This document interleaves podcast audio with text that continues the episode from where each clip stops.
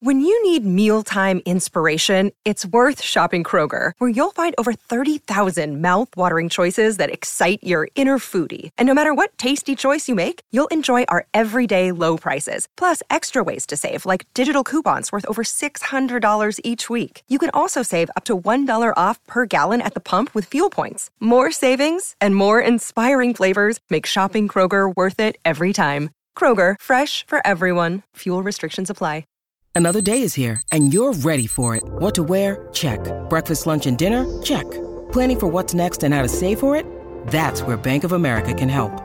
For your financial to-dos, Bank of America has experts ready to help get you closer to your goals. Get started at one of our local financial centers or 24-7 in our mobile banking app. Find a location near you at bankofamerica.com slash talk to us. What would you like the power to do? Mobile banking requires downloading the app and is only available for select devices. Message and data rates may apply. Bank of America and a member FDIC. With threats to our nation waiting around every corner, adaptability is more important than ever. When conditions change without notice, quick strategic thinking is crucial. And with obstacles consistently impending, determination is essential in overcoming them. It's this willingness, decisiveness, and resilience that sets Marines apart. With our fighting spirit, we don't just fight battles, we win them. Marines are the constant our nation counts on to fight the unknown. And through adaptable problem solving, we do just that. Learn more at marines.com.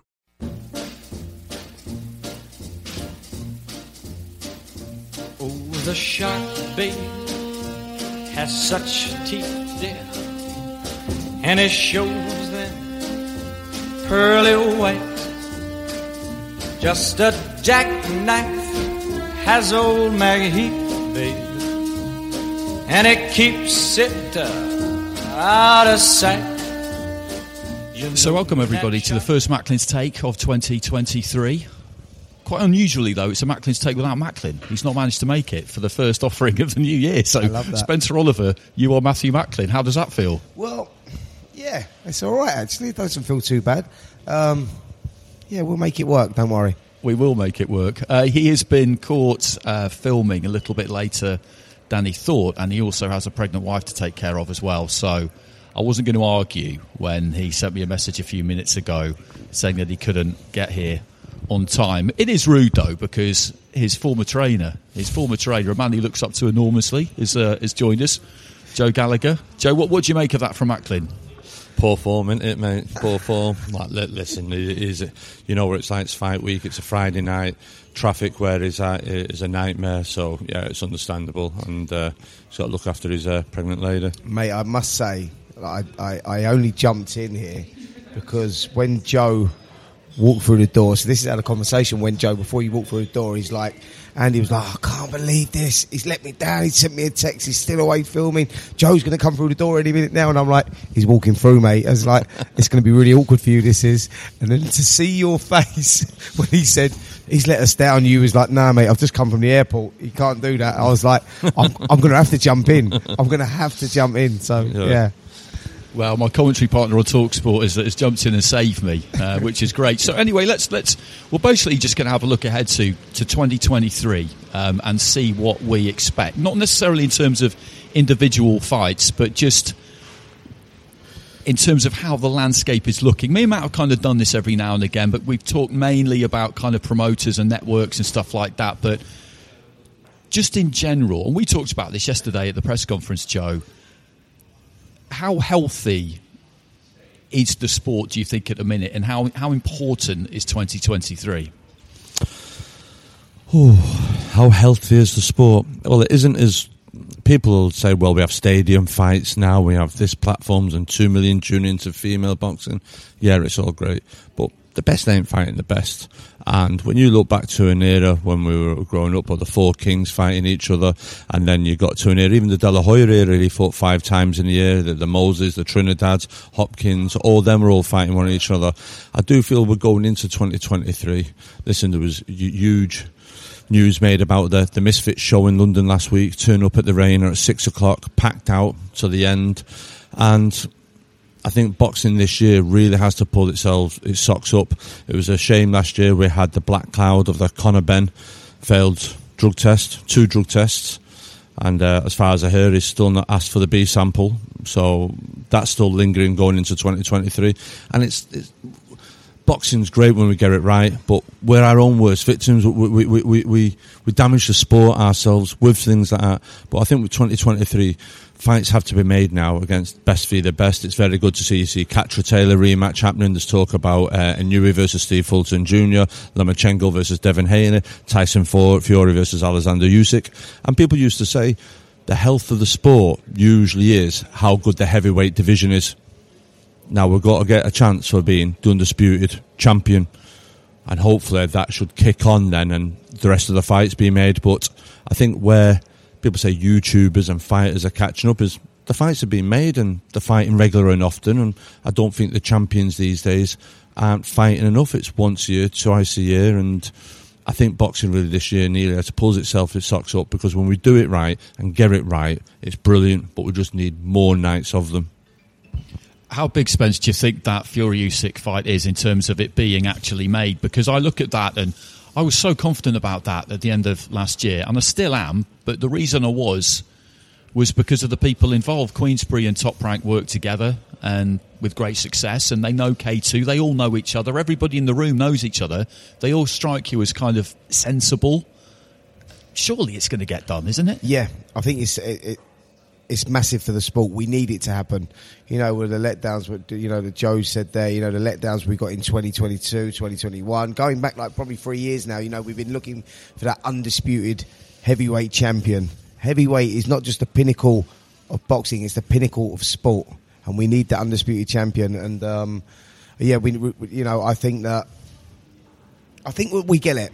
I do think we get it. I think that, it's going to be a bit later than we wanted. I think originally they was talking about March the 4th, then they pushed back to March the 17th. I know Tyson Fury was injured after his last fight. He had a bad elbow. Perhaps that's got something to do with it, needs a bit more recovery time.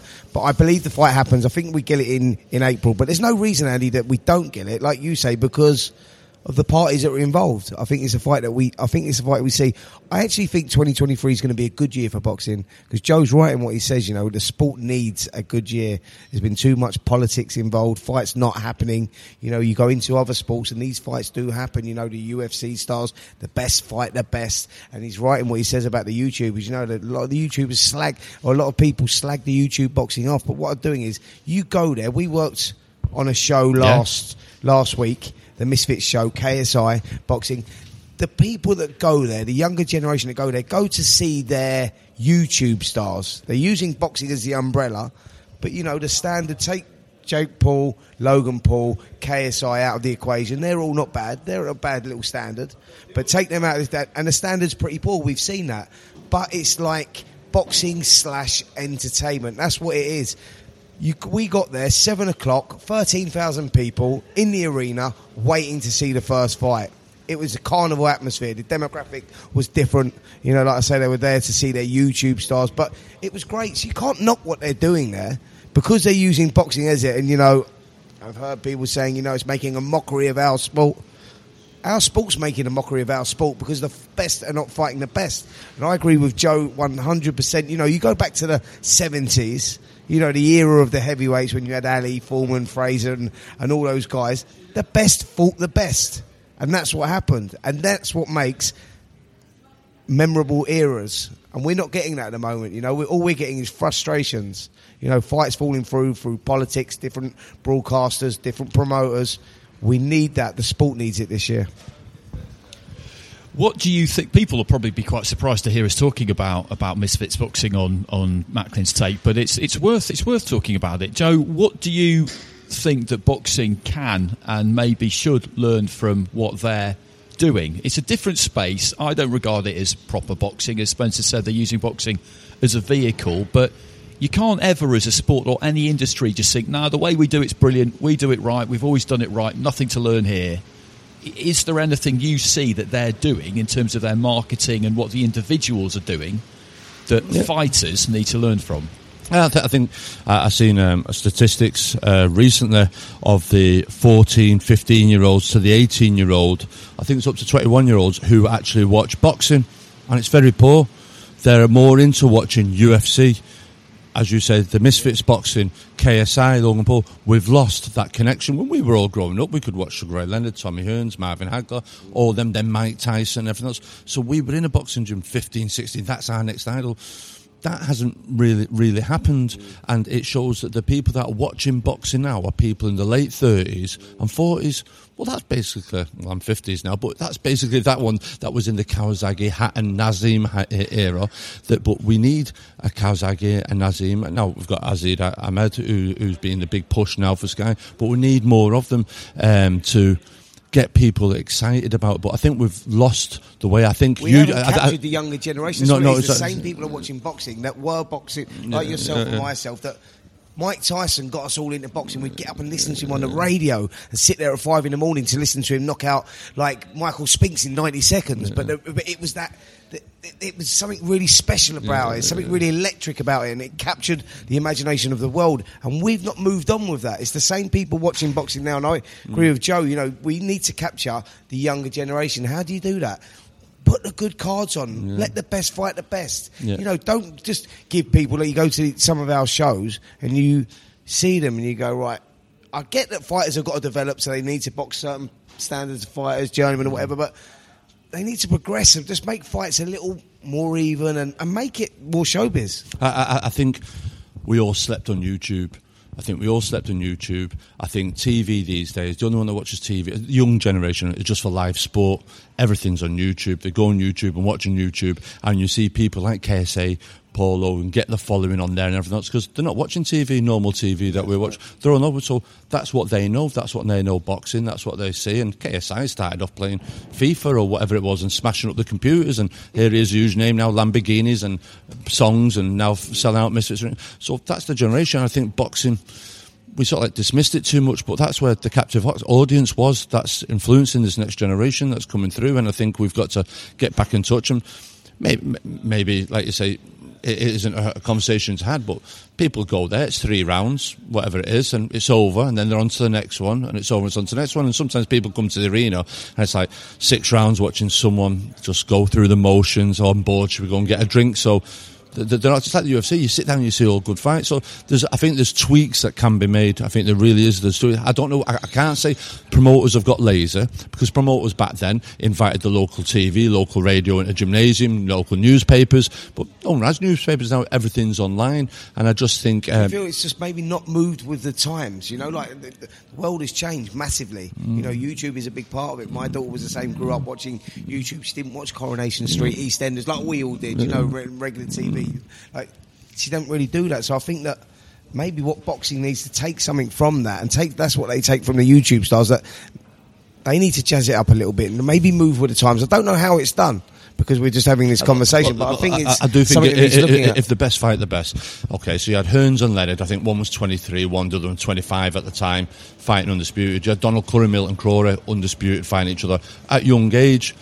We've got Errol Spence and Terence Crawford in the 30s, and it's still not happened. That's got to be another Mayweather Pacquiao. It's too late, and they've got a cash and grab. I do also think a, a little bit as well. I think that, that the champions or the ones that have been paid the most money, they're not fighting regular or enough. They're just taking the money and not putting back into the sport. You, you mentioned there the 70s, Larry Holmes, he had most of a fight Witherspoon, then it was Dokes, and then Ken Norton, and everything. Mike Tyson, even his time, was fighting Pinklon Thomas, Bone Crusher Smith. Do you know what I mean? Just kept them busy and active, but I think, Uh, not digging up, but Anthony Joshua's fought five, six times in five years. That's not enough, Andy, is it? Do you understand? It, it's just not enough. And the, the, if he was on the screens more, people wouldn't drift away from the mm. sport. So, who needs to take responsibility for that? Is it is it is it more in the hands of the networks? Because we kind of eulogise on this podcast quite often about HBO, and we talked Yeah. to Mark Taffet uh, before Christmas. Is it the networks who need to be stronger with the promoters, Well, not think- just the promoters, I but with, with the- managers as well? So when fights are proposed and they say, "Oh, we we, we, we asked him to fight this guy, but they said they didn't Yeah. really want it," and you say, "Well." Fuck what they want. Yeah. You need to fight this guy, or you're not fighting. Yeah. It's as simple as that because in the HBO days, there are examples of unified champions vacating titles Mm. because HBO would not accept their mandatory as being of acceptable standard. Is, do we need to get back to something like that? Absolutely, I think that that's definitely part of it. I think that's definitely where we need to go, and they need to look at that, and, and maybe the the networks, the broadcasters need to be firmer. You know, to, to make these fights so that we, you know, so we do get the fights that we want to see. But also, I think the promoters need to see the vision and move with the times as well. You know, it's like we're living in a world now where things are becoming more show busy. You know, it's it's becoming more entertainment. Yes, of course, real fight fans will want just the boxing. We understand that, but there has to be a little bit of glitz and glamour to it as well. So I think it's collectively across the board, we need to move forward. Like you know. With not just not just the promoters, the broadcasters need to play a big part in that as well, and be a little bit firmer and demand some of the fights we do. Maybe, maybe the the governing bodies as well need to be a bit firmer on stuff. You know, maybe we need to change things up. You know, because there's so much leeway, so much politics involved with different governing bodies. You know, mandatories. I mean, use let's use Dillian Whyte as an example. He was there three fucking years as a mandatory. Like, how does that work? Do you know what I mean? How, where's, where's the loopholes in all that? Like, that's that's what I'm saying. I think that I think it just needs a facelift. If I'm honest. Uh, touching on what you said there regarding the promoters and the money in the network, I just don't think the money is being filtered down. I think the very top are getting the money and it's not filtered down. I know fighters now that are fighting British title money, and it was the same British title money in the early 90s. Yeah, inflation, and everything's going up. But no promoters are saying, hypothetically, oh, that British title fight now, it isn't 20, 25 grand, it's 40, 45. A European 70, 80 uh, is now 120. They're not, it's still capped. So mm. people have got expenses and inflation's rising, and, and like we say, it's Yeah. it's a, a license for illegal killing. Do you understand? And it's like you say there, oh, that fight isn't made. No, it isn't. But because you've given the top of the bill so much. The crumbs are on the undercard, so you can't get a gun an undercard because no one's willing to put it online. But if you took a bit more off the top and said to people at the top, like I think I mentioned it to, to Matthew earlier on today, and you turn around and you said, well, listen, we want that fight and that fight, and you go to the management company and they turn around and say, no, we're not taking him, and I say, well, that's the second opponent uh, we've, offered you, so that's it, you're not on the bill. And then all of a sudden, they go, do you mean on the bill you can't do that? Yeah, we can. Do you know what I mean? We're, we're, the tail's not wagging the dog here. We're, the, we're, the- we're the corporation. We're the ones with the money, and this is what we want to see. If you can't deliver it, or that agency doesn't want to fight, or that fight, they won't let that management company fight or fight him, then that, that's it. And we'll go with people who will. And soon people's attitude will change because they dance to the tune now, but they're not dancing to the tune. Their tail's wagging the dog. So a different kind of scenario. Let's say you've got a fighter who does want to fight regularly. As a trainer and manager, how easy or difficult is that now to achieve? Because people say, "Oh, it's a great time to be a fighter because we've got lots of different platforms and different promoters." But the problem with that is that you're generally speaking going to be tied to one. You can't Yeah, kind of also- dance around and jump around from camp to camp and fight whenever you feel like it. And No, they only also have a certain number of dates. Yeah, but it, the amount of fighters has grown as well, Andy. You know, like you know, you're talking about that fighters do want to fight regularly, and they, you know, they want to get onto these big platforms and stuff. But if you go to the amateur gyms now, to when I was boxing back in the nineties, then you look at 2020, 2012 was a massive turnaround for British boxing, I believe. And you go into the gyms now, and then obviously with the involvement now of women's boxing and how that's evolved over the last few years, you go in the gyms, and Joe, you must see it in your gyms, you know, in, in Manchester as a whole. You go into the gyms, and, and it is packed with fighters. So out of that, you know, the development of fighters is, is getting bigger and bigger. So the gyms are busier, and there's And that's great. oh, it's fantastic, but it's also frustrating for the fighters But, that but, but, but the, the, the thing with it i- i- Spence, as you say, Andy, to get on these big shows, listen, I'm always mithering, whether it be Frank Warren or um, Ben Shalom, to get kids on the bill. Th- th- th- there's only so many slots in them shows. Hmm. But I'll give you an example. I- I've got told to Steve Woods, VIP promotion, he's putting on 19 shows this year. 19 small hall shows. I think Kevin Maree's doing 10. But that's 19 small shows. But if a fight wants to stay regular and often, that's six, seven fights a year, which I want for two of my kids this year coming through. But you've got to sell tickets six, seven times. You've got to keep hmm. going same people same times. But when you're only just breaking even, as it, so you've got to pay for the opponent, the promoter wants a pot in a small hall, and you come out with just a couple of hundred quid, possibly. You, you soon get tired of that. You're thinking, I'm getting bashed up and training for a few hundred quid. And then your manager or your trainer or whatever says, Oh, I'll push and I'll push and I'll, I'll try and get you on. Uh, and because you know, the TV, you get on, you get a bit more money and everything else, and it's worthwhile for it. But when sometimes you're just on small hole, small hole, and you're not being given an opportunity, and there is good fighters out there. And like I said to you, I do feel sometimes too much money is thrown at some people and they're, they're, they're rigid in the contracts. And I just think to myself, and then play prima donnas and don't want to fight. I don't want to fight this one. Well, there's a load of kids at small hall shows will jump at the chance of what a fight with it and put on good fights. Understand? And I think that's what they've really got to do a little bit more. Do you know what I mean? Open up and let these young kids come through and fight an undercard. Save two slots for kids that and, and they do fair play to it. Some of them do. I think um, Frank Warren's done very well over the last couple of years. He's gone out. He's signed ABA champions, ABA runners up, boys club champions, junior ABA champions. He just signed the 18 year old uh, Moses, and it's like he's on it.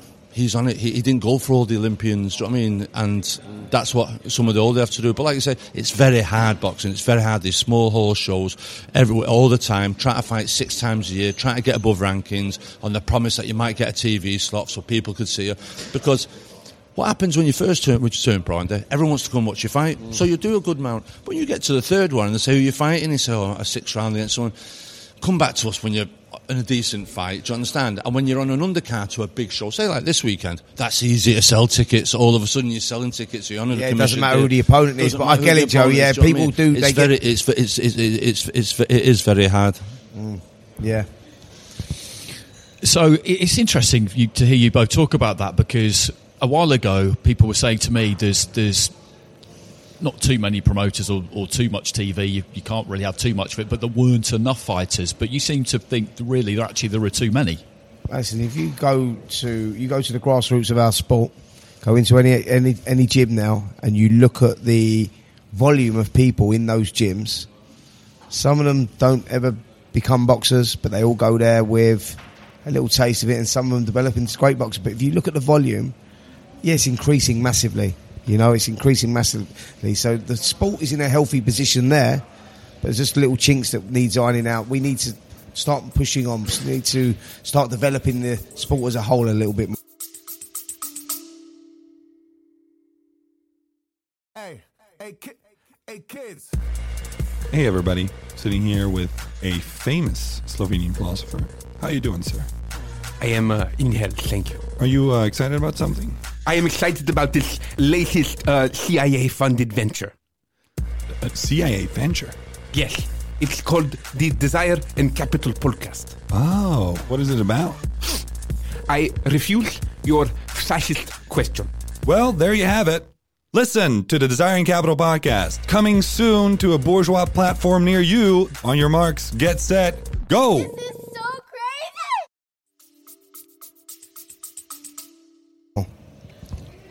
One thing I found really interesting last year was the. I mean, I think we all really enjoyed the the all female show in October at the O2. It was a great. It was a great showcase. Uh, you're not going to be able to put on too many of them because at the minute the depth isn't quite there. That that will change. But one thing I noticed about that night, and I've noticed it more broadly across kind of other sports. Um, is that we talk about a new audience and a younger audience. I think that women's boxing can pull in a new kind of audience because I noticed this when I covered the Paralympics back in 2012.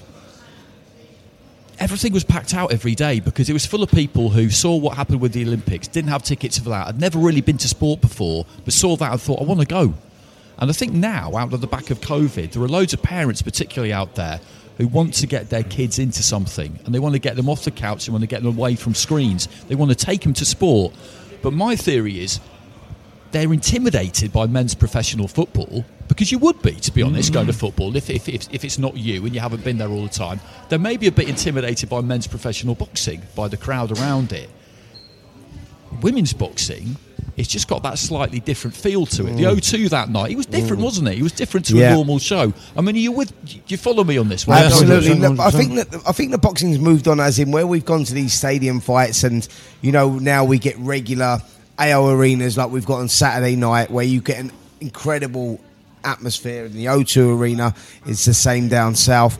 I think that has become more glamorous. I think that you know, like, you know, it's become more of an event as a as opposed to a boxing spectacle. Do you know what I'm saying? But then you've got the other end of it, like Joe says, where you're filling sports halls and putting these kids on, and they've got to sell tickets, and they come out of a couple of hundred quid. That's fucking disheartening, mate. You know, because you go through. It's not the fight that. Well, people just see the fight, don't they? But like, if you see the shit that they go through in the gym, getting up every morning, running, cutting weight, training in the afternoon, sleeping, getting up in the morning, running, this fucking it's not easy, mate. It's really, really hard. And if you feel like you're not really progressing because you're not really doing anything. You're just boxing on these small hall shows where it's only, you know, a few hundred people that are watching you box. You're getting no coverage, so you're not really growing your profile. It's difficult, mate. It really is, man. Going through the mm. development stage of boxing is is a difficult thing. People, you know, the casuals only see what goes on on TV and they see the glamorous shows and everything else. But the other end of it, mate, is fucking tough, and that's where we lose a lot of talent because they don't get the right opportunity. The- Boxing's all about opportunity. As you say, as well as them doing all that, a lot of them people work full time jobs. Whether on a building site, Hod County, you got Jack Massey this weekend that was on a scaffolding, uh, doing scaffolding not long ago. That's what I mean. They just need that break. But as far as the girls are concerned and the females boxing, I agree. All you've got to do is look at what the Lionesses have done, and they've kicked on. But we've had that huge event. All right, and we can't stage a huge event like that again. But why don't we do what we used to do? Um, a prospect show or a Friday night leisure centre show for the females. So it's on and they're there and they're visually there. What we can't have in this era, years ago, there was a bit of a good era of female boxing, Laila Ali, uh, Christy Martin, Anna Wolfe, all them type of fighters. And then all of a sudden it died and now it's come back again and we really need, now it's here to stay. And for it to stay, is it for it to be seen?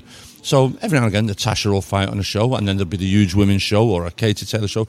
But why don't we, or whoever, a TV platform of sorts, like you see, the, the, the them lionesses and that women's football, it, a, they've got a TV and there's a platform for them and they're being seen, and that's all they want to do. I hear Natasha all saying, if it's popular, there's a demand for it, but we just want to be seen, and it was great to be seen. But we can't say, well, we've done that now, let's move on. Well, let's invest and just do. Go to leisure centres. We can't pack out O2s. I don't sure think it'd be that day. Do you know what I mean? Got leisure centre, fill it up, a thousand people in there, female fights, six female fights, and next generation's a platform for people to tune in that want to watch female boxing. So there's your vision right there. That's what we're talking about when we say we need change. We do need to do something because it, it, it becomes very easy to just continue doing the same thing, and then all of a sudden you think, "Fuck, we're in 2023. We're doing the same shit as we was doing in 2000." So you know that's that when we're talking about needing a vision and things need tweaking and changing. Joe's just hit it on the nail on the head there just by saying that. I just sort of it opens your mind and go, "That's exactly what we need. Something fresh, something new." Because boxing, all you used to, I wouldn't say always, but we're in era of leisure centres and great fights in leisure centres all over at a time on Sky. And then became big stadiums. But I feel like for women's, and there was the Prospect Show, the old school. I think Michael Pass stood in the ring with a cap on and all. But it gave them a platform. And maybe if we could have. I I remember years ago, I think HBO, they had HBO Boxing, HBO After Dark, blah, blah, they had Top Rank, they had a, everything. And I think it's great having these guys Saturday nights, but let's invest in like once a month a, a prospect show for the females. I agree. I totally Oh, agree with I'm, that. I'm, I'm, I'm 100% with you on this, and, and me and Macklin were talking about this just recently, actually, because you've hit on what I think has become a problem, which is a kind of all promoters are doing it, and it's a snobbery around venues. Everybody Mm. wants every. It would seem that people would rather go to the O2 with hardly anybody there than ram out York Hall. One of the best fight nights I've done this year was Denzel Bentley against Marcus Morrison, and then shootout. absolutely banged out York Hall. It was a tremendous atmosphere, and we, me and you, Spenny, sh- we, we've Oh, signed up to a load of um, small, small hall, hall shows, shows. to commentate on, and they'll mainly be at York Hall, and there'll be area title fights and English title fights, and they And will be absolutely title yeah, fight, but- and they will be absolutely packed. But at the minute, like Joe says, no one seems to want to do that because No. they think that it's kind of admitting defeat somehow. And it's, it's weird, isn't it? not, mate. It's it's not. That's the point. It's that that's where you got to have a beginning to get to the middle to get to the end. And the end, obviously, the ultimate goal is to get to the big shows, be topping the bills at the big shows. But there's no reason why the small hall shows shouldn't really be. Brilliant, and like if you go to the York Hall, you know, Joe, you've been there millions of times before. You go to the York Hall when it's packed out, and there's something special about that place that everybody seems to fight like it's their last fight, and they just put on like. I mean, some of the shows that we've done recently down there, I just go fucking. This is insane, like, and it's getting no coverage. They're getting a little live stream where you might have a few thousand people on, and you just think. This is where the problem might lie, like because I agree with Joe. If they've done an after dark show or whatever, you they could take those shows, give these people some form of platform, and that will allow people to develop and do. Do you know what I mean? Yeah, They and you've got won't that- lose. you've got And- that and ladder two- then. You've got Yeah, a ladder. absolutely. Exactly. And not only that, with the females, the two minute rounds, six twos isn't that long. Do you know what I mean? You can have an hour, or two hour show. Do you know what I'm saying? Don't have to be a whole Saturday night, but two hour show will have three or four fights on it, and things will be on a, a, a stream before it. But if you look back years ago, there was York Hall, there was Everton Park Sports Centre, there was Robin Park Arena, Altrincham Leisure Centre. There's some great venues up and down the country where people can go and watch the boxing, and have a good night out without. Like you say, there's nothing worse fighting at, on a venue and half four, five, six in the evening. No one's there. You'd rather have that fight in a leisure centre when everyone is there mm. cheering and supporting. Yeah, I agree, Spencer. We're going to have to let you go. You rode into the rescue at very short notice. I did, mate. I The did. Absolute He's off to the professional sunset now. you are. Yeah, do you know what? It's not. It's not as glitz and glamour as you think, mate. I'm going to pick my my wife up actually from the station because she's come up. That's listen. by the I'll way, tell you what, guys. Macklin's used that by- line with the but no, missus tonight yeah, now, I know, Spencer. I know. No, if- but are you feeling guys- something going on with you here Andy, now? no, then? don't worry. We still love you, mate. But do you know what? This is no. This is how I can tell you what a good. Before I go, I want to say what a great show we have on Saturday night, right? Because box office shows normally you've got a great main event and maybe a good chief support. Mate, you go through this card and there is it's stacked. Everything's good. There's 50-50 fights on there. Kongo Genuine Essuman's the standout on the Oh, card it really is, mate. It British really title. is. You know, and, and That's what we want. Yeah, and I want to see Jack Massey and uh, like his story for the last twelve months, what he's been through, the turmoil in his family, how it's driven him on, and he's got this opportunity coming from being a scaffolding over Christmas. Like, I mean, his story is insane. We had him on our podcast. It's just absolutely mad. And you go, it's all about opportunity, and he's got that opportunity against Parker. We don't know what that fight with Joe Joyce took out of him, so it makes it an interesting fight. And you go through the card like that, and I go. Like for Nicola to say, I want to come to Manchester and go to a boxing show. This is what this is where I was getting with it. I go, fuck, this must be a better show than I originally thought. Do you know what I mean? Because she's one of those girls that likes to go to shows where that are uh, it's like more of a oh yeah I want to be there. It's Anthony Joshua's boxing or it's just an event. Do you know what I mean? But this is like this is a great card, mate. Was she So- Misfits last week? No, she didn't go Misfits. seen mate. Holly Willoughby. Was I there. was. straight away seeing Holly Willoughby there. It's Mate, like do you know who was that- there? That's the appeal. Yeah, uh, Louis yeah. Theroux was there. Louis Theroux Louis was Theroux. there. Yeah, Krishnan um, Guru Murthy from Channel 4 News was not, there. for- let's not forget him on. Katie Price, mate. She was involved in the broadcast for a while. She was No, right, yeah, she was right in front there. of us. She, She was, was there right in front of us. Um, yeah, it's just mad, Joe. It's like, but uh, I. The reason I'm not slagging YouTube boxing obviously because they're capturing an audience, and I think that I had a great conversation with KSI actually, and I said to him, you know, what's it all about? Is it a, you know, is it a business for you? Is it a long term thing? He said, look, I don't know where it goes. I want to fight again in the summer, and I want to fight Jake Paul, and that's where it could end for me. But we've signed a five year deal with Misfits, thirty shows, and.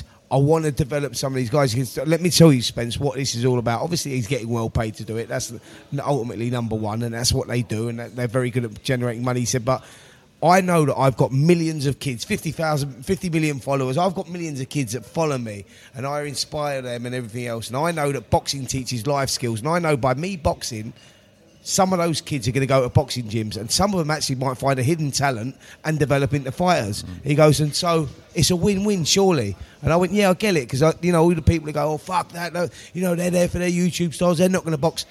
Out of 50 million people that follow him, one or two are going to want to sample that. And if we get one fight that comes out of it and ends up quite good, then it's a win-win, surely.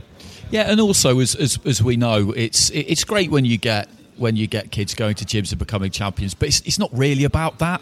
It's, It's about life getting them in there. It's, It's about the getting them in there, mate. and maybe their self esteem isn't great, and you know they, mm-hmm. they walk in there and they're a bit shy, and there's all sorts of things They that could be going on. And the- the- do you know what I mean? The, Yeah. the discipline, the self-respect, to say please, to say thank you, to fucking tidy up, to you know I mean, clean up after themselves. All of that shit. But you leave some, you leave a pair of ring, a pair of gloves on the side of the ring, mate. You, you get, oi, get your gloves, mate.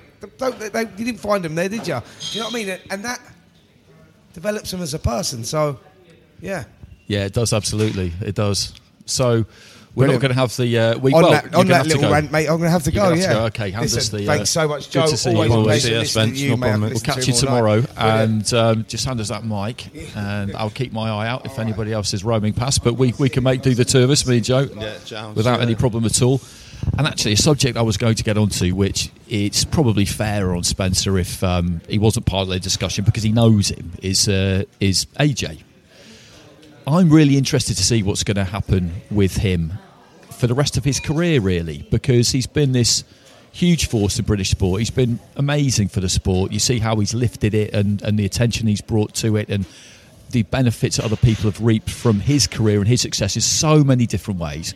But he's had a difficult time in the last few years. He's not boxed much, as, as you mentioned, and he's lost three of his last five. They've got to re- rehabilitate him. You'll have been watching him look for a new trainer, and I know you may have thrown your hat in the ring at some point. I don't know, but what do you see when you look at?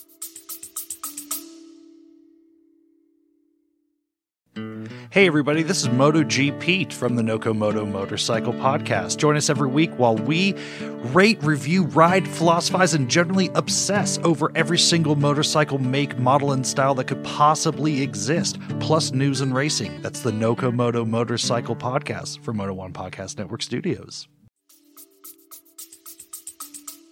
him now. I don't know whether the everyone tells me in and around him he's got a great work ethic. He wants to learn. He's thirsty for knowledge, and uh, he wants to better himself. But I do feel sometimes the politics within boxing, the reason why he isn't fighting regular or often, I don't know. But is it a case of he's got too much money now, and he there's no f- rush for him to fight this one or fight that one? I think AJ's coming up to is he 32, 33, something like that. Listen, he's, he's still got a few years left at him, but he was one belt away from being undisputed. He lost to Usyk twice. There's no shame in it. But now he's gone off and got another trainer. He's over there with Derrick James in America. And then when you start hearing talks of reports of, yeah, AJ's got to come back and have a warm up, and then he's got to fight Dillian. Just stop there. Why are we having a warm up for Dillian Whyte? Dillian Whyte's a fighter that, it's safe to say, I think it's past his best. Not all of it, but past his best. He's been knocked out twice in his last four or five fights. And um, you beat him before. Why are you trying to. And this is half the problem. What's happening? Why the YouTube boxing's happening, and this isn't happening. So AJ's back, great, brilliant. Who's he fighting? Well, the word on the streets, Demsey McKean, everyone's singing. But but but but but but the, but, but the thing with it is it with um, Demsey McKean is is who knows him? What's it for? It's a, a money making exercise again. What's that undercard got to look like? Then you're going to go to London with um, Dillian Whyte. Well, how's that got to sell in London? You, there'll be the beef, there'll be playback of the first fight, but like I said uh, somewhere else today as well, got a big London fight. Fight Joe Joyce. That's a good fight. Fight Daniel Dubois. That's a good London fight. There's fights there to be made for him, and I think now he's gone over to America. He's in a gymnasium. He's got loads of money. He can afford any sparring partners wants. He doesn't need that warm up for Dillian Whyte. He should be straight back in fighting someone in the top ten, from five to ten at least. Make a statement and go, "Wow, I'm back." Right, who's next? I want the winner of Joshua and Usyk, and put himself straight in the mix. Not this three fight plan to get him back. We're, talking about a former unified world champion having a two three fight plan to get back into the mix. He's 32, 33 years of age. He's with a great McCra- trainer with McCracken. He's been in a camp with Garcia. It's like, I, I just feel that's, you, you, you, you're conning the public and you're milking, milking, milking it. And it's, I think that, that that's half the problem with boxing now, and I think it. And people say, "Oh, but Tyson fought this one." And Tyson, yeah, but Tyson came back from mental health. Yeah, and he did have one or two of them fights, but he's fought Deontay Wilder three times, and now he's going fighting Alexander Usyk. Do you know what I mean? And he's trying to keep himself busy. Do you think it's a good move though that he's made? Do you think Derrick James is a good choice? Do you think America's a good thing? I remember talking to you a while ago, me and Matt on, on the podcast, I think, and you were saying that I think at that point he was kind of it might have been when he was leaving Rob, or the rumor the rumor was that he was leaving Rob McCracken, and you were saying that what you wanted to see him do was go and train in a pro gym where he's one of a number of pros, Yeah. and some of the rest of them are really successful pros who are on his level, and get out away from home comforts and you know make that commitment. And he's he's gonna he's gonna do that. Yeah, yeah, yeah. He has. He's going out there, James. I think it's Errol Spence and one of the Charlos is in there as well. So he's around a, a, winning environment. Um, the trainers had good success. He was ring trainer of the year, I think 2018, 19, something like that. So he's he's in there, but he's going there, but he's still bringing people with him from the old setup. Does that make sense? It, it, it's like you, well, you left McCracken, and then you, you've gone Garcia, and it's, it's just, but you've still got the same people all the time. And as much as Garcia tried to make an influence, and I'm sure Derrick James is most returned and said, "Well, this is how it goes." Do you understand? Um, we'll just we'll just have to see. But them saying he needs a new fight with his new trainer, Matthew Macklin. I'll tell you, my first fight with Matthew Macklin was for the British title against Wayne Elcock, and if Matthew didn't win, his career was over. Um, Scott Quigg's first fight with me was for the British title against Jason Booth. So we went in the deep end, and if you've got it, you've got the quality like Anthony Joshua's, you should be able to do that. But he's taking himself abroad now. Um, it's just disappointing. This country's got so many good trainers, and the feel and the need that they have to go abroad is a shame. Do you understand? We've got very good trainers um, in this country, and I don't know whether the how the relationship ended with McCracken, but maybe he could have bought his own gym, set up a gym down there somewhere in London, and said to Rob, "Do you come down whatever couple of days a week?" But I know he's got commitments with GB, but um, listen, that's it. He's got all the money to do whatever he wants now, Anthony Joshua. So that's how he is, isn't he? Staying with the heavyweights, assuming this fight between Fury and Usyk does get made, what are you thinking with regard to that? Because Usyk is a very hard man to write off in, in, in any fight, but in Fury, he's got somebody who possibly matches him skill wise or matches up skill wise closer than any other heavyweight would, mm. and who is also on the night will probably be about 50 pounds heavier. Yeah, I think um, as Un- U- Usyk, his uh, mindset, unbelievable mindset. The fact, if you look at his resume, he goes abroad, fights fighters in his own back garden, and wins world titles on the road. Doesn't phase him. You've seen him jump up on the ring apron there at uh, Spurs there at the end of the year when Tyson Fury won. Had the eyeball, didn't blink, didn't flicker, and he, he, he's huge self belief. Tyson Fury, listen, he, he's a, a great heavyweight, good mover. We've seen with Wilder on the front foot, and then on the back foot, like we've seen against Klitschko, has a bit of it all.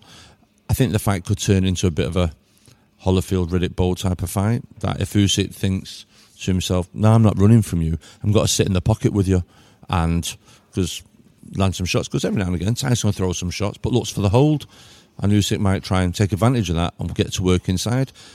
Whether he's brave enough to take Tyson's power to get into that pocket remains to be seen, or it could easily be a cat and mouse fight. Do you know what I mean? Tyson, as you see, he likes to poke and poke, and when he feels he's got him, then he'll let the backhands and the third shots go, and then smother and push and hold and make his weight weaken Usyk's legs.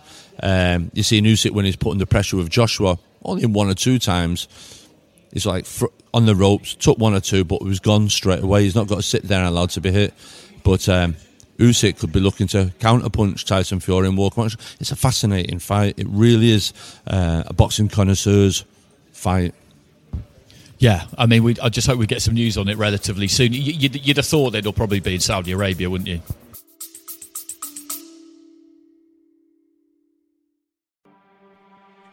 Yo, I'm DK, co host of the One Star Recruits podcast. My best friend Rip and I host five star athletes, celebs, business leaders, comedians, and coaches from around the world. Each week, I can guarantee the show will always have great laughs, catch up on life's in relatable ways, and have a ton of fun. We're recruiting you.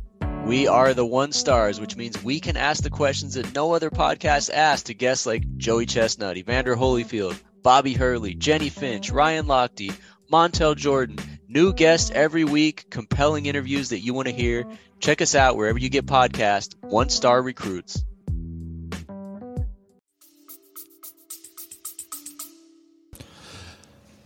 Yeah, it most of it was Saudi Arabia. It's just a shame that we can't uh, um, that we can't see them fights uh, in this country. They're undisputed. We've got great stadiums, we've got TV networks, and um, there you go. We, build them up, and we're talking about boxing and a problem, but they're going off to Dubai or Abu Dhabi for, for them type of fights, and the general fans here don't really get to go or can't afford to go over there to support them. Some will, and they'll have a good turnout, but it'd be good at Old Trafford and it'd be good at Wembley, be good at White Hart Lane.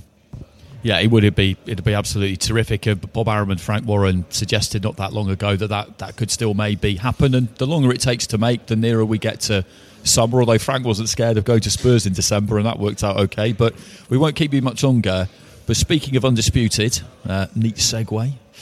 it doesn't really look like we're going to get to see the fight between Tasha, your fighter, and Terry Harper. No. for all the belts. And where you're just shaking your head, is that is that completely impossible? Yeah, that's just no point talking about that. That fight will never happen. It's a shame though. Well, not really. Tasha's beat her, and uh, I think it's a shame. But I think it's Natasha's stories to tell. She will tell it at some point, but it isn't just as simple about it's a belt and a fight.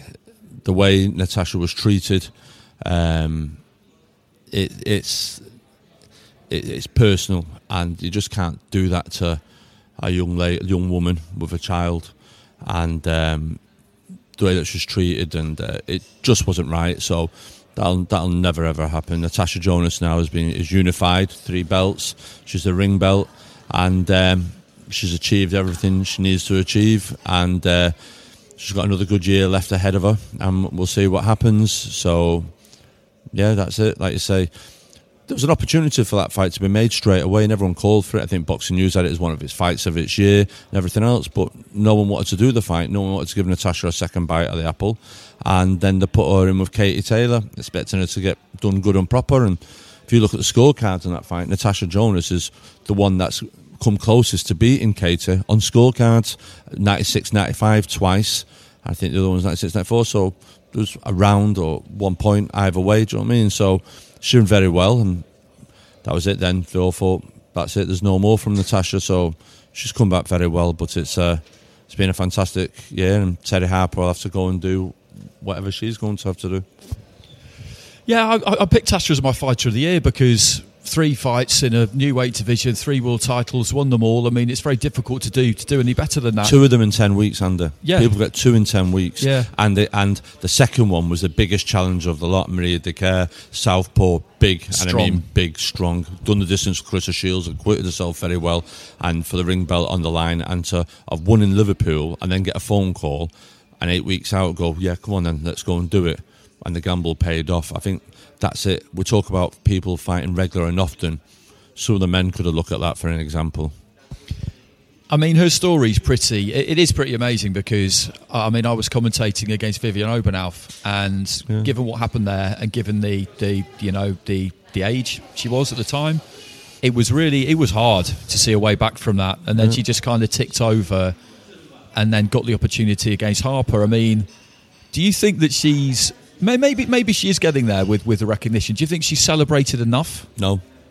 I, thi- I, thi- I think there was a huge opportunity this year.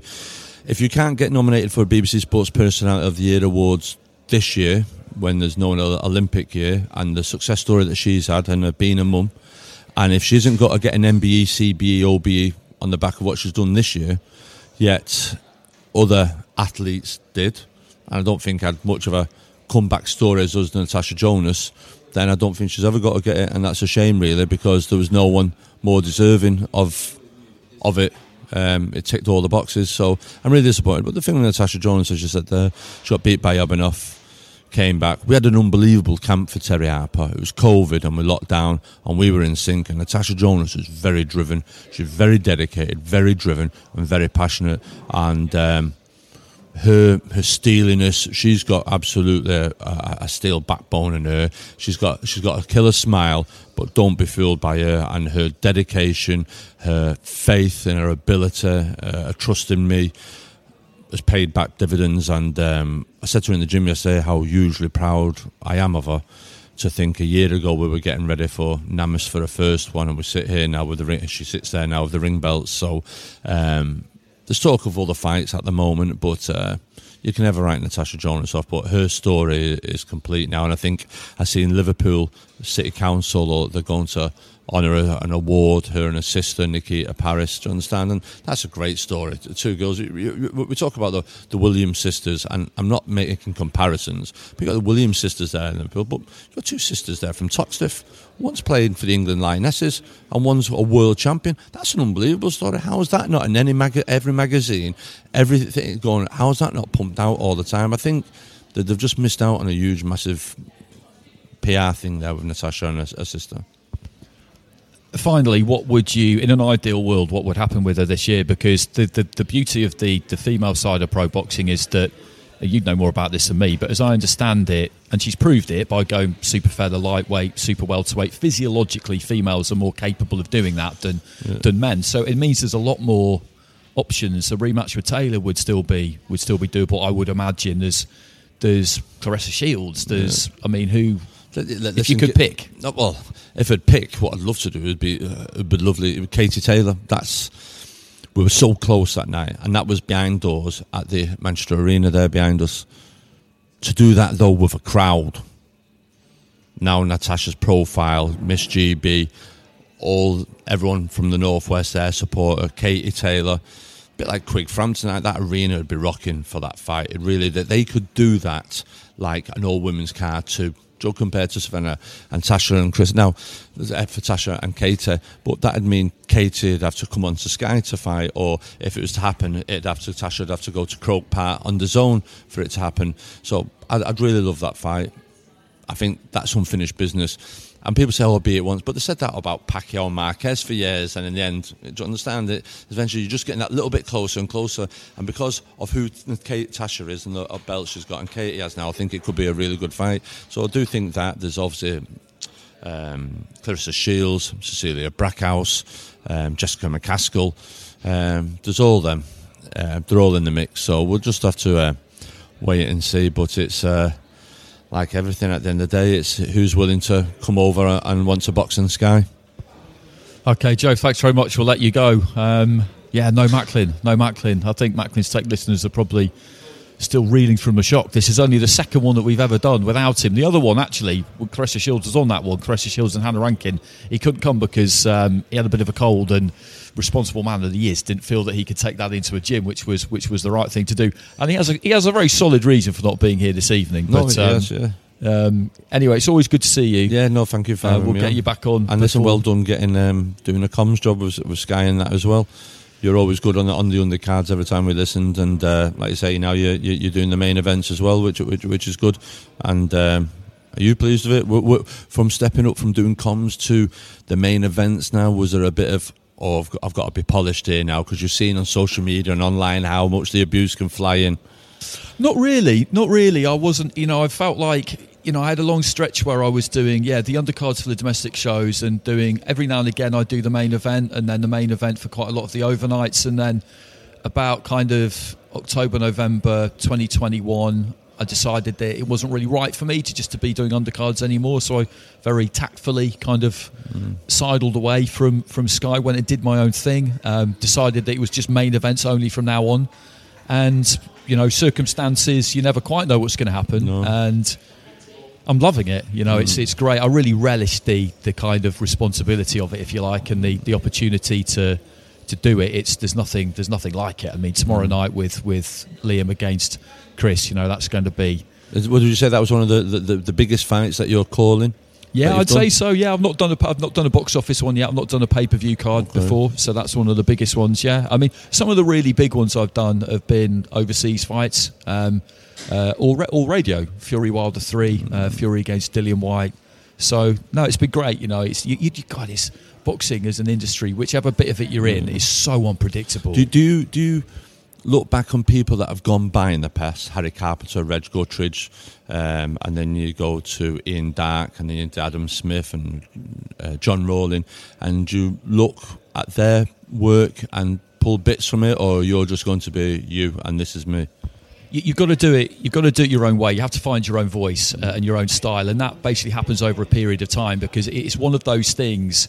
It's true to say of almost anything that the more you do it, the better you get at it. But but commentating is definitely one of those things, and the more you do it, the more you find your own kind of groove uh, in terms of you know vocally, and also you work out you self edit, you become better at self editing, you work out how many words you could fit into a space, pace and delivery and tone, all that kind of stuff. You know, it, it gets to you bit by bit. And Darky was always my guy because when I was a kid, if you like, I don't want him to feel too old, but in the 90s and when he was doing it and when I was watching boxing, and it wasn't like I always wanted to be a commentator. I, it was a kind of a decision I came to, you know, after university really, but. I always just thought he, I just, just thought he, the, the, the kind of timbre of his voice and the way he called big moments, I thought was brilliant. Um, I really like Al Bernstein over in America. He's more of an analyst than a, than a commentator. Jim Lampley, I was always a fan. You know, there's a, there's a few, there's a few, but um, uh, yeah, no, it's it's great. There's, there's So it's because Mike, Mike, Mike Costello, listen, I, I've been in his presence when he's worked and he's called it for radio. And you're like, wow, that's just, I'm in the room there of someone who's great at what they do. I, I, I'm sure when he's gone then to have to do and call a fight on TV, he's had to change a little bit because when you're doing radio, you're describing everything in the room. You don't have to of this. And that's why I always see people always like Reg Gutteridge and Harry Carpenter because less was more. They could see it, so they didn't have to talk as much. You could hear what was going on in the corner. But then Reg would go, oh, he's really putting the shots together now, Jim, into and that's it. And it's just when you watch them great fights, we were on about the Four Kings. Uh, Reg is always there in some of them commentaries, and uh, you just think, yeah, sometimes, sometimes you've got to remember people are seeing it. We don't have to describe everything, and just add your what you have to. Add. Yeah, no, I, I, I, totally agree with that. And you know, the difference between radio and TV, because I do radio for Talksport. Yeah, it's, it's really basic. In, in radio, you've got to be there, everybody's eyes and ears. So you have to describe literally what is happening. And and it frustrates me when I listen to the radio and. Um, wh- whatever sport it is, and they don't really do it because it's become a bit more of a thing to kind of have a conversation around the match and not really describe second by the second where the ball is. It, it it really gets on my nerves. So that that's what you have to do with with with that. So it is it is different making the switch, but but you, I'm completely with you. Less is more. You don't need to talk all the time, and that's mm. that's something I think you get more used to the more you do it, or at least you should, because particularly corner sound, you can't talk all over corner sound. I was just going to say to you, we've got a great fight Saturday night. It's got to be interesting to hear what Roy Jones Jr. is telling Chris Eubank Jr. and what Joe Mack will be telling Liam Smith in them championship rounds. In America, we hear uh, Virgil Hunter talk. We hear Teddy Atlas and Fireman with Ted Bradley and all that type of stuff, and Emanuel Steward of Klitschko and Lennox Lewis. And sometimes after a tough round, you want to hear what the corner's saying, but they'll break to an advert, or if they don't, they're talking over and it's, oh, please, just let's listen. And it's just be in the moment, just feel the, the, the, the, the stress, the corner, the panic, or the excitement of, of what's going on. And that's that's live, live. Just listen to it. They're, they're moments that no one gets privy to hear, really. Yeah, ex- exactly, exactly. It is absolutely about like keeping everybody as in the moment as you possibly can, and if that means you shut the fuck up and don't say anything, then that's what you do because it's not about you. It's about the spectacle. You're just hoping to make it more enjoyable for people watching, mm. but the chances of you doing that by talking constantly are practically zero. I would mm. say, mm. and corner sound is it's this massive privilege that you don't get in basically any other sport. You'll have a stump mic in cricket, but they'll deliberately kind of turn it off in between balls. I think that's what they do anyway, so you can't hear the sledging. But in the corner, you hear it all. And, and people get frustrated when we have to apologise for swearing, but that's an Ofcom thing. You just. I I know, I know. I I get it when they say, "But this is boxing and it's half past ten at night, and what do people expect?" But unfortunately, you you just have to do it. It's just one of those things you have to do. But corner sounds great, you know. Yeah, yeah, really you've got great. to understand how that corner works. Some corners, they'll go back to the corner and there won't be no dialogue for the first 15, 20 seconds about it's composed, calming down. But then last 20 seconds, what are they telling them? What are they going out to the ring to do? That's what you need to listen into. You understand? It's like, Yeah, totally. I was I was talking to Damian Hughes not that long ago. We got him on the podcast, me and Matt, and his old man was Brian, obviously.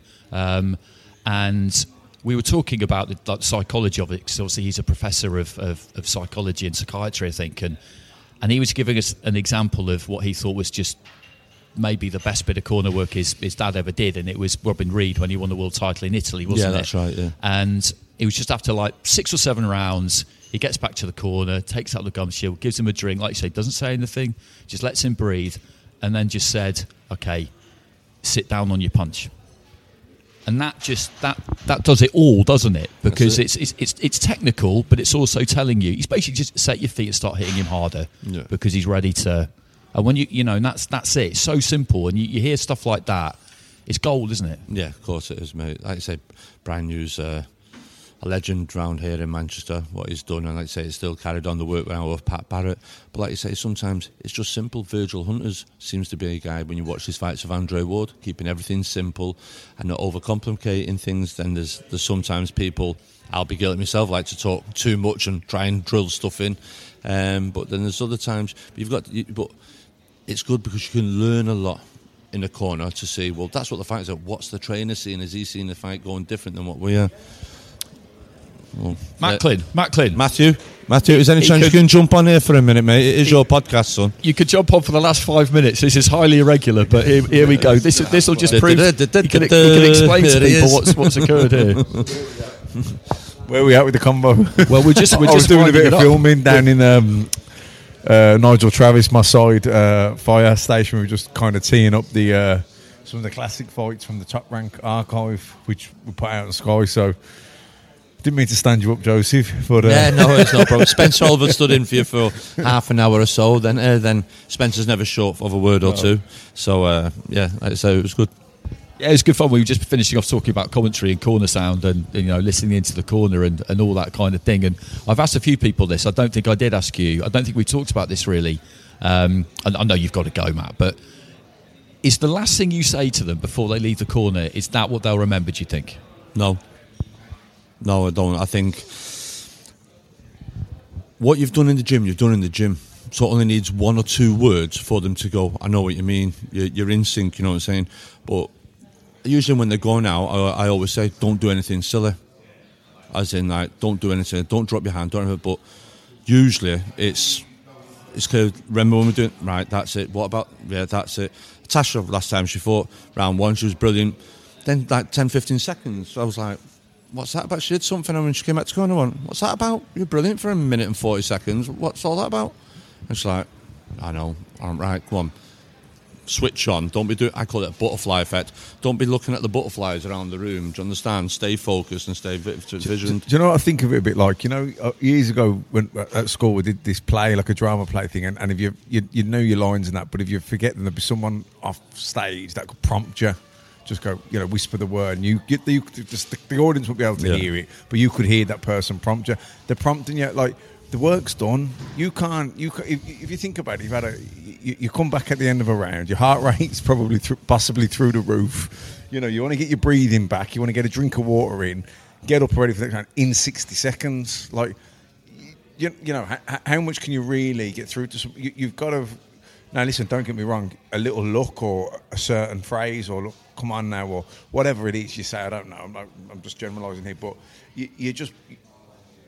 It's already got to be programmed in. Do you know? It's like it's like when you're training. What you're doing every day, you're programming the body so that when this happens or this situation happens or this shot comes or he throws that this, this is what you can do that's what drills are mm. drills are just repetition repetition repetition you, you're programming the body so it can react certain ways. If this happens i can react to that. Because in the moment of a fight you, you, you ain't really got you can't really think about it too much. When i say i was thinking fight yeah he's thinking but these these thoughts are happening at almost like light speed. You know what I mean? You ain't got time to like sit there and actually analyze it. It's you know, you, know when they talk about They fight- become habits. They- They're your habits. It's like a fighter when he's retired or shot. He might only be 32 years of age, and he might not. He might be brilliant on the bag. He might. He, he might even be able to still do his personal best times on the track. But his reaction times are just, or he's hesitating that split second too long. In, in other words, you hear people saying. He can't pull the trigger anymore. He can't pull the trigger. All that means is he's he, he's a minute of a split second. Takes him longer to compute it. He's seen it. His brain's thought about it or hesitated for that tiny fraction of a second, and now the opportunity now the opportunity's gone. And and the fact that he took that split second to think about it means he can't pull the trigger. That's what they're talking about. So in the gym, when you're going on through through the pads, you, you're going through all these things, aren't you? So you've already programming the body for what you think might happen in the fight. Like Joe will watch hours of uh, maybe a fight where he got beaten. The opponent got beaten in that fight, or he maybe had a it was a close one, or oh that fight had a lot of success against him. How did he have success? What did he do? What was he getting caught with? You know, and you pinpoint, pinpoint, and you're like, okay, we, we think, and, and then you know you sit down, we'll talk through the fight. All right, we, we think this will work. So you go through it, you go through it. So I remember when we were fighting Felix Sturm, we looked at. Look, he's great with these singles, he's great with doubles, but he never goes again and goes again and goes again. You know, first phase, second phase. So we were thinking, well, look, every time he's he's great with these singles, but you know, if I answer him, if he hits me with two, I'll hit him with four. If he hits me with four, I'll hit him with eight. He- and he just won't, he won't be able to beat me because everything he goes for, I'll make sure I answer him back twice as much. And I felt we did that on that Yeah. night. And those were the tactics, and that's what Like we did. 5-0 up after You know? five rounds. And and so, but what I'm saying is, it's not about me or that fight. What, what I'm saying is, we're going back to what we say in the corner. Like, I'll, I'll pick you up on really one. I'll pick you up on when you fought Wayne Alcock. We had practiced touch up, touch down, right hand over the top, and Matthew had been out, he'd been feinting and been feinting, and we've seen Alcock sometimes could be low with the lead hand, and um, Matthew came back to me. I think it was at the end of what round did we beat him in? I think no, come round at the end of the first round. I said I want to knock him out because Yeah, I knew I could, I could see everything he was doing. I just knew, do you know. And he said, "Not yet, not yet." Yeah, yeah.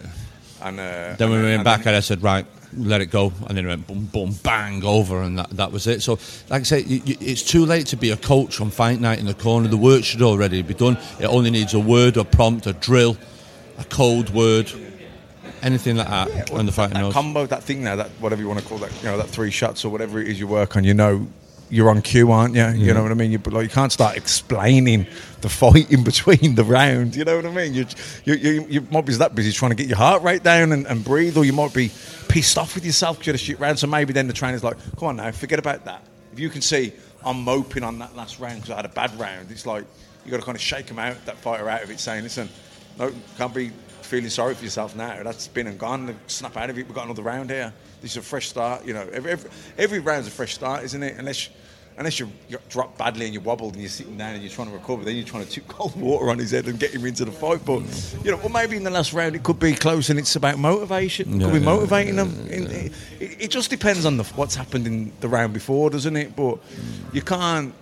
I think there's no point bombarding a fighter with too much information when you got like 60 seconds. No, not at all. Well, I call it 40 seconds, 10 before and sit down and 10 to go up. So you've got really 40 seconds work with them in the cut man's time to keep your head still and everything else. So, yeah, th- th- you've got to be short, brief, and direct and clear instructions. But you, you know, through through boxing history, and we've all watched the great fights. There's a, there's a few moments where you think, you know, look, uh, how good of a trainer in the gym was Angelo Dundee? Don't know, but but he was a great cornerman. You know, remember the time when was Sugar Ray Leonard and You're he said, "You're son." blowing it, son. You're blowing it." You know what I mean? Another time he just said to him, "Ray, all I want you to do is box." Like how how, how simple is that? But you know, he doesn't have to talk him through the punches what he needs to throw. he knows what that means. It just means relax and let it flow. Yeah. You know what I mean? You're trying, you're trying too hard. You know, and that's like that's that's probably the, one of the simplest mistakes, but, but the most common that all sports people make. If you, if you try too hard, you tighten up, you tense up, you lose the you lose the flow. Yeah, yeah. I, I, I also feel, uh, Andy, before we move on, as a coach, you have 40, 50 seconds to get your point across. There's huge pressure on you to make sure you're giving the right stuff and you're seeing it right. So in the gym, we work on half minutes in between rounds. But that half minute allows me to tell them what to say, the right thing in the sparring. Because that's all the time I'll really get 30, 40 seconds in the fight. So that, as a trainer, allows me to get the point across. I haven't got a minute's rest. It's 30 minutes to make sure that the fighters understand I can get the point over in that short time because I'm not going to get that on fighting. Does that make sense? From Yeah, from well, that point of view, and- and little things in a gymnasium like that helps mould a coach as well that they, they understand they have to get a point across within 30 seconds. We've been in the wild card all the time, 30 seconds rounds in there. So you've got to come back, you've got to tell them within 30 seconds, this is what you need to do. So you have a luxury on fight night or, or sort of thingy, but you're letting them breathe, calm down, and then prep them, get ready. But you got 30 seconds of clear instruction that they know that they can take on board. Or- What I also think is good with the 30 second rest in, in, in sparring is good. One, you get used to bring your heart rate down and from a fitness conditioning point of view. But but then when you do get a minute on the night in the fight, it seems like a long time. you? You've got a long time, then you think, oh, actually, panicked and got my breath back. We've had the instructions. And we're all right. We've got a few more seconds here. and TV have gone to the corner, nothing's been said, and it's like, come on, speak someone. No, I think I think like we said, it's always interesting if you do go for some corner sound and it's silence. That that in itself is is interesting is interesting enough. I never thought of that. That basically in the gym with sparring, that that is a useful kind of training for the for the trainer to, Mm. to practice that. But that makes complete sense. That makes complete sense. So last thing, tomorrow night we've got Eubank against Smith. By the time this goes out, the fight will be over. So we'll play a fun game. Let's have a, a, a prediction from the pair of you and tell me how it's going to happen as well as who's going to win. And then by the time this is broadcast, we can see if you're right. Do you know what it is? I think Liam Smith is a better all-round fighter than Eubank. In this, you know, he's, he's cuter. Uh, he's got better repertoire. You you know, he, he's good at chipping away. I, th- I think what Eubank is, is, he's a good athlete. You know, he's got a solid chin. He's tough. You know, um, he, he's a good volume puncher. He's got great fitness. Uh, his boxing IQ, I don't think it's. I don't, I don't think it's as good as Liam's. Um, but you know, I don't know what Liam's got left. He's had he's had a few hard fights the last few years. That fight in Russia was a tough fight. That's miles, you know, those fights are miles on the clock. Also, it's not just miles on the clock. He's earned a nice few quid the last few years as well. So your hunger won't his hunger won't be what it was. He's got a couple of he's got I think he's got a couple of kids now. Other things in life are more important are more important now than where Becoming domesticated. yeah, it's been. Yeah, you know, we, we, we've got to we've got to bring Rocky three in, haven't we? we love a Rocky three quote. And, you know, you know, I, I- live alone, I train alone. He- you know, he, he was a killer, weren't he? Bit, uh, Mr. Mr. T T, in it, yeah. Clubber Lang. He was a killer. Where at that stage in Rocky's career, he wasn't anymore. But when Rocky fought Apollo Creed in Rocky one. He- He'd have, he'd, he'd have gone through that brick wall. Do you know what I mean? But he, he That's got, it. That's it. Mickey shouting at him. You got civilized rock. Yeah, he got, he, he, The worst thing that can happen to a fighter. yeah, exactly. So you know, Liam might be civilized now, but but Eubank, and but I think Eubank is less of a factor being civilized because he was always civilized. You know, he, he he- he's got a, he's he's trying to quiet a different voice in his head. He's he's got the people saying, ah, he'd be nothing if it weren't for his old man. He's got those voices in his head that he needs to silence. You know what I mean? It's a bit like he's another he's another film. one. Do you remember in the film um, Silence of the Lambs? And, and he's a psychiatrist. He's, he's so clever, isn't he? The uh, Hannibal Lecter, and he's saying to him, he's, he's trying to get into her, isn't he? He's trying to understand what's driving her. Because we've all got driving forces, Yeah, haven't yeah. we, in life? And she, you know, she talks. She talks about when she was uh, a kid and she got out and they were slaughtering the lambs and the, the screaming of these lambs. And, and he goes, "Yeah, well, you think if you can save this person." It'll, it'll stop the voices in your head, and Mm-hmm. well, you know, you, Eubank will have voices in his head of people saying, "You- "You've never been nothing. You wouldn't. If your, na- your name weren't Eubank, you'd, you'd have been nothing. So he, he- he's, he's got those voices to silence. So he's him becoming civilized is probably less less of a thing. So who are you picking? this this goes out after we've done Yeah, it. I so don't, do you know? Look, uh, you, Liam. don't, you don't have to. You don't have to. I, I, it, it, it's there's too many sort of variables that I don't know the answer to. I don't know what if Liam if Liam's if Liam was, was the same Liam that fought Canelo, which he definitely isn't. So that's just I've already kind of undone my answer. It, it's then I would pick Liam probably, but you know he, he's had a few. He has had hard fights. He has earned money. I don't know. He, we're up at middleweight as well, and even though I know Liam might be more comfortable at middle because he ain't got to kill himself to get down, you know he, he is boxing a guy who's also been at super middle. George, you know George Groves, a big super middleweight. I was just walking around the corner with him there. George Groves, a big gat, big Yeah. lad, and a massive puncher. You know, and Eubank, uh, you know, he was he took some big digs in that fight and he was coming Yeah. through. So, you know, look, Eubank might anyone can get hurt to the body, but I don't think you, I don't think Liam's going to hurt Eubank to the head. I've got to. Tricky my heart can't you. rule my head. Yeah. But um, I know what Liam's capable of. I've seen him over the years come through, fight at uh, welterweight, then light middleweight, and then his last couple of fights for me were middleweight. He had a good win in uh, Mexico, and then he had a good win in America. And I said to him, "You're a middleweight now. Forget that. On you go. Aim for Triple G." And there's a part of the ways, and then like Matthew said, he had a couple of fights back down at light middleweight. I don't think he was that impressive against Fowler. I thought they didn't have no fear factor. I thought he got hit too often, too much early on. But Liam knew Fowler was the weight, and he'd eventually get to him, and he did do. He can't be like that on Saturday night, get hit too regularly, too often. Both of them have had cuts, but Liam's been cut. I don't think there's been a fight recently where Liam hasn't been cut, most probably his last one. Then after that, then he had Vargas. He won, but it was like treading treacle. it wasn't Liam on fire. I think at 160, then you've got to see Liam now back to I've seen him at the end of it with that bit of snarling, with that bit of confidence. He's not he's not fighting thinking I don't want to blow myself out. Do you understand? He, he's full foot to the floor. I think what's gone on this week at the presser and the weigh-in, has just fueled that intensity with Liam. Liam's got to keep a cool head. I do feel there's a, a, Liam Williams 2 performance in Liam Smith. I think he'd really outbox uh, Eubank Jr. I think he's a better boxer, he's a good amateur, he's got good pedigree, and I think he's all around better, better defensively wise. But Eubank Jr. is a hard man. I seen him here at the arena when he fought George Groves, and he was swinging there at the 12th round. He took a right hand full on in round two and didn't budge, and he was still swinging the two hard men. But I think the more finesse, the more accurate punching, the more consistent punching lies with Liam Smith, and I think his boxing IQ hopefully comes into play with this and at long last he'll be given credit for being one of the best inside fighters this country's had because I don't ever think he's been given the credit for that he's just been seen as a hands up come forward type of fighter and Liam Smith's a lot more than that and he's got the platform Saturday night to go out there and show everybody that but I've said to Liam I said to Joe Matt today he's got to be wary of Eubanks uppercuts his uppercuts are very spiteful. You've got to remember, Yildirim, a solid operator, blew him out. James DeGale ragdolled him all the thing all along it. If Eubank gets into his stride and fancy it, but the key to beating him is boxing him. Billy Joe outboxed him. When he turned it into a fight, it was Eubank's game. George Groves outboxed him. Once it got turned into a fight, Eubank got back into it. Liam Smith has got to keep his boxing skills intact, and I think think he'll win. It'll be a close decision, but I think he'll win. Yeah, I, I kind of agree with that. But I think I think the best thing uh, for Liam is if Eubank comes out and tries to box.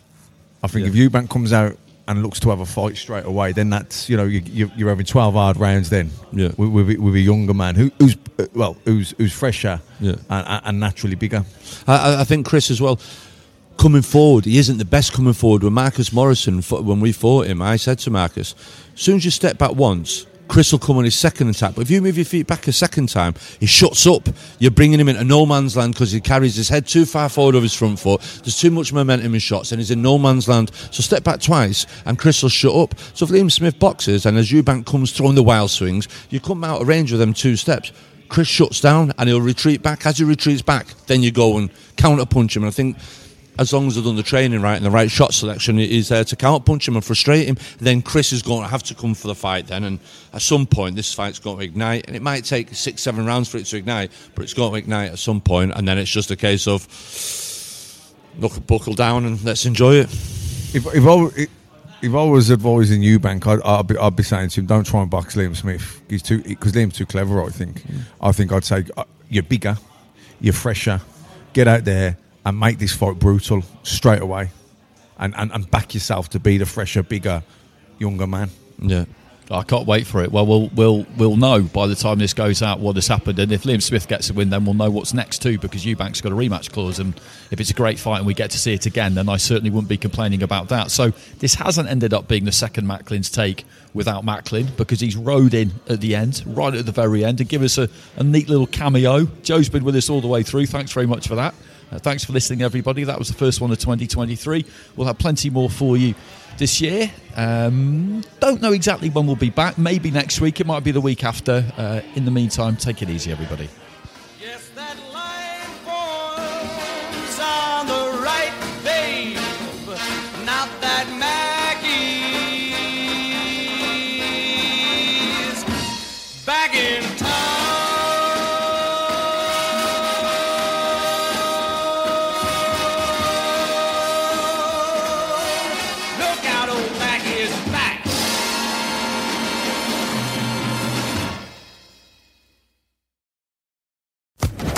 Social Podcast Network.